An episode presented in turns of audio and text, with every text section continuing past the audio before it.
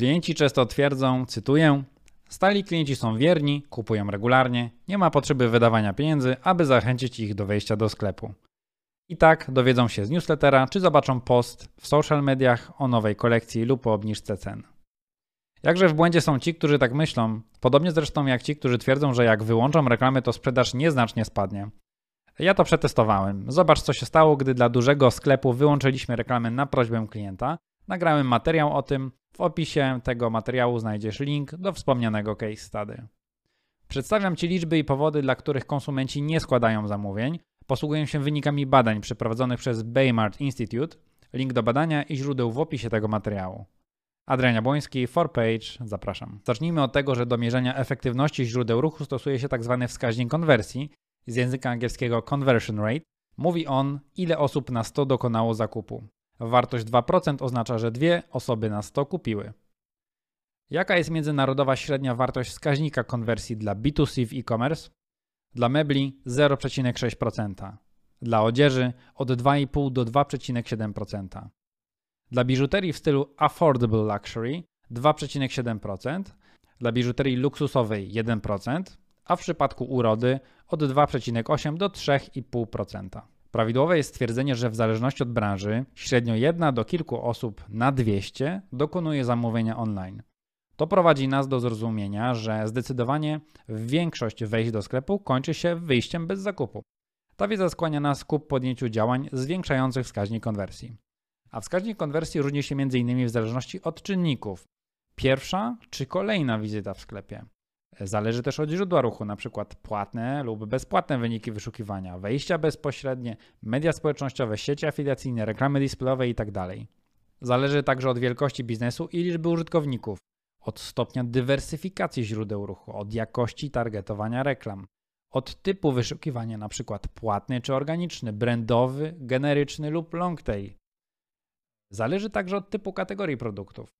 Współczynniki konwersji są znacznie wyższe w przypadku łatwo konsumowanych produktów, np. zakup odzieży online kilka procent, w porównaniu z produktem o wyższym stopniu skomplikowania i wyższej wartości, np. meble.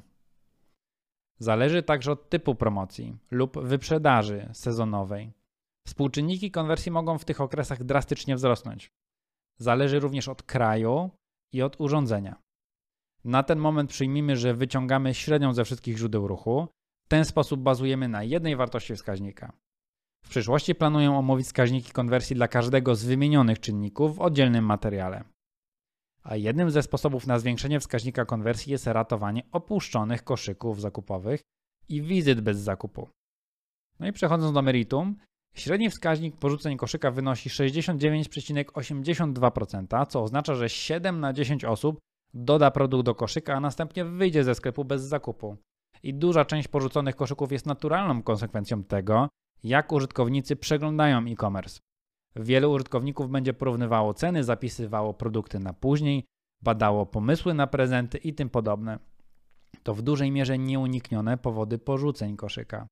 Najnowsze badanie ilościowe Baymart Institute wykazało, że prawie 59% kupujących online w USA porzuciło koszyk zakupowy w ciągu ostatnich trzech miesięcy, ponieważ, jak mówią, tylko przeglądali i nie byli gotowi do zakupu. To kluczowe. Samo przeglądanie i brak gotowości do zakupu nie oznaczają, że klient złoży zamówienie, gdy będzie na to gotowy.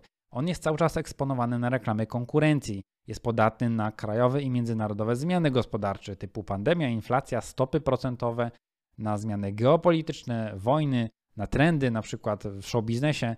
Na pogodę dobra może zwiększać bądź zmniejszać wskaźnik konwersji, to zależy od branży. A spójrzmy na argumenty stojące za inwestowaniem nawet połowy budżetu marketingowego w. Tak remarketing, który na potrzeby tego materiału rozumiemy jako zachęcenie użytkowników sklepu do złożenia zamówienia. Inaczej mówiąc, odzyskujemy koszyki zakupowe i zawracamy tych tylko oglądających. Na potrzeby tego materiału przedstawiam Ci zrzut ekranu z menadżera reklam Facebooka naszego klienta. Ta sama prawidłowość występuje u każdego naszego klienta. Na grafice widać, że w ciągu jednego roku zainwestowano w remarketing około 190 tysięcy złotych, co stanowi około 50% budżetu na wszystkie kampanie, w tym prospectingowe, czyli do nowych odbiorców. Skutkowało to przychodami w kwocie około 1,6 miliona złotych. Przychody z remarketingu były około 9 razy większe niż koszty, więc ROAS wyniósł około 900%. Podsumowując, negowanie sensu reklam remarketingowych jest negowaniem już zbadanych zjawisk społecznych i wysokiej rentowności reklam remarketingowych, które niwelują to zjawisko. Proszę spójrz na dane i nie gdybaj. Jeśli chcesz zwiększyć sprzedaż w sklepie internetowym, zapraszam Cię do kontaktu z nami. Poznamy Twoje potrzeby i dokonamy analizy, czy i jak możemy osiągnąć Twoje cele. Dane kontaktowe znajdziesz w opisie tego materiału lub na naszej stronie internetowej forpage.pl. Jeśli spodobał Ci się ten materiał, zasubskrybuj nasz kanał i kliknij dzwoneczek, aby być na bieżąco.